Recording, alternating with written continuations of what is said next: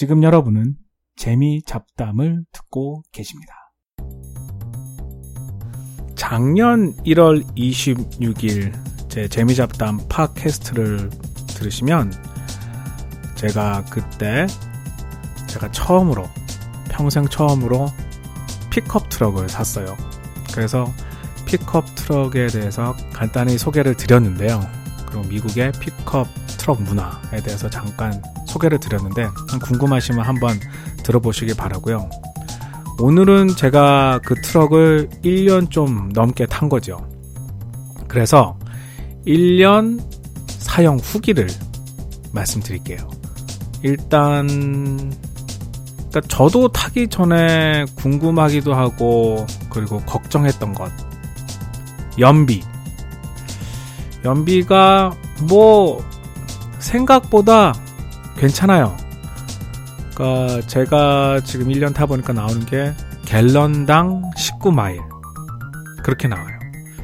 그래서 그거를 한국 단위인 어, 리터당 킬로미터로 바꿔봤더니 한 8킬로 정도 나오더라고요. 어, 리터당 8킬로미터 정도 나오는데 제가 작년에도 비교했던 어, 한국의 현대 포터 그것도 지금 인터넷에서 찾아보니까 뭐 리터당 8킬로 정도 나온다.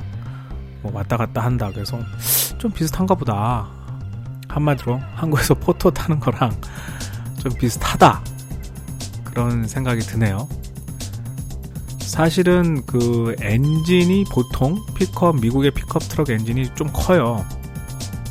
뭐 8기통에 뭐 3000cc, 4000cc, 뭐 5000cc 그렇게 나가기도 하는데 제가 산 모델은 엔진이 작아요. 2.7리터 twin turbo의 포드가 개발한 그 EcoBoost 엔진인데요. 그래서 비교적 어, 작은 엔진과 어, 약간의 좋은 연비에도 불구하고 그래도 뭐 325마력이 나오니까 뭐 힘에는 제가 타기에는 힘이 부족하다 그런 거는 느낀 적이 없었어요. 제가 뭐 또 제가 뭐 큰 트레일러를 끄는 것도 아니고 어 뭐 보트를 끌고 다니는 것도 아니고 그래서 사실은 트럭 사고 한 번도 끌어본 적이 없어요. 그래서 힘이 딸린다거나 그런 경험은 없죠.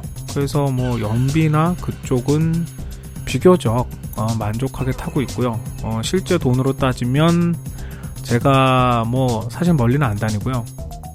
출퇴근만 하는데 보통은 어 일주일에 한 번씩 기름을 넣고 한 40불 정도, 40불, 45불 정도 한 번 넣을 때마다 기름을 넣어요. 그러면은 한국 돈으로 뭐 한 4만원, 4만 5천원 나오는데 그게 제가 일반적으로 쓰는 어, 연료 비용이에요. 그래서 그쪽에서는 그렇게 부담이 없는데 어, 단점부터 얘기하자면 어, 좀 커요.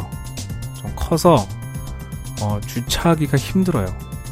주차하기가 뭐 힘들다는 게 어, 아주 힘들다는 게 아니라 차가 뭐 양쪽에 세워져 있다.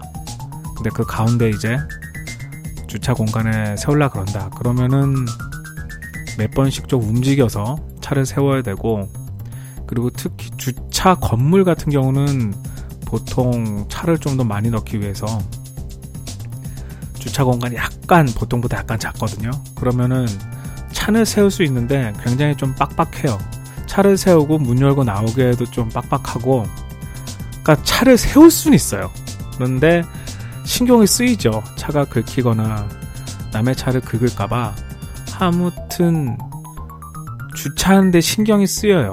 특히 미국은 한국에 비하면 많이 주차 공간이 넓음에도 불구하고 하여튼 뭐 보통 뭐 시외에서는 문제가 없는데 다운타운을 간다거나 그리고 좀 주차장이 꽉 찬 그런데 차를 세우거나 그럴 때는 신경이 좀 많이 쓰이죠. 어, 그게 최고의 단점이라면 단점이에요. 그러면 장점은 뭐냐? 장점은 뭐 일단 뭐 편안하죠. 일단은 크고 그 조수석에 앉은 옆 사람이 굉장히 멀리 보여요. 그래서 꼭 크고 어, 그 크다는 게 적재 공간도 또 많고요. 당연히 뒤에는 이제 트럭이니까 bed가 6.5 feet 제가 가지고 있는 게 제가 가지고 있는 게 SuperCrew라 그래가지고 뒷좌석도 완전히 full로 돼 있는 거고 그 뒤에 이제 트럭 bed가 있기 때문에 어, 보통 그 뒷좌석이 없는 트럭보다는 그 bed가 좀 약간 작아요. 사실 그것도 약간 또 막상 트럭에 있어 보니까 약간 불만이기도 한데 어, 6.5 feet이면 한 어, 미터로는 한 2미터 정도 되거든요. 근데 2미터도 뭐 싣다 보면은 약간 뭐 또 작은 감도 있는 것 같아요. 음, 제가 얼마 전에 문짝을 사서 싣고 왔는데 그것도 완전히 평평하게 트럭 bed 완전히 딱 깔리는 게 아니고 뒤에 문을 닫으면 이렇게 위에 걸쳐야 되기 때문에 문이 망가질까봐 좀 걱정도 됐었고요. 또 약간 또 욕심보다는 트럭 베드가 약간 약간 작다 그런 느낌이 또 약간 있어요. 어 그리고 어, 아 단점 하나 더 있네요. 단점 하나는 뒷좌석이 썩 안 편해요. 그러니까 특히 장거리를 갈 때는 뒷좌석이 안 편한 게 뒷좌석이 완전히 100% 승객용이 아니라 뒷좌석도 그 앉는 부분을 들어 올릴 수가 있어요. 앉는 부분을 들어 올리면 저 뒤에도 정말 큰 공간이 나와요. 그래서 충분히 뭐 물건을 실을 수가 있어요.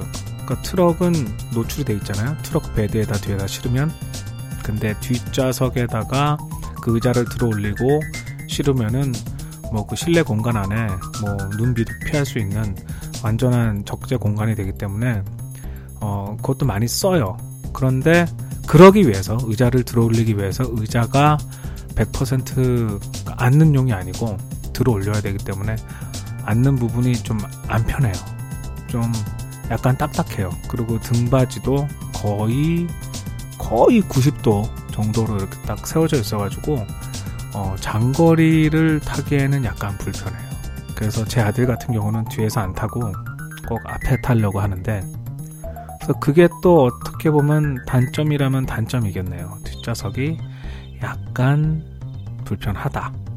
뭐 트럭을 뭐 100% 승객, 승객용으로 쓰는 게 아니기 때문에 그 편안하게 앉는 승용차나 그런 거랑 비교하기는 힘들겠지만 아무튼 그것도 단점이라면 단점이에요. 어, 그래요. 어, 여러분께서 제가 커버하지 못한, 그 제가 미처 생각하지 못한 그런 트럭에 대해서, 픽업 트럭에 대해서 질문이 있으시면 저한테 남겨주시면, 보내주시면 제가, 제가 사용한 경험을 바탕으로 어, 답변을 드릴게요.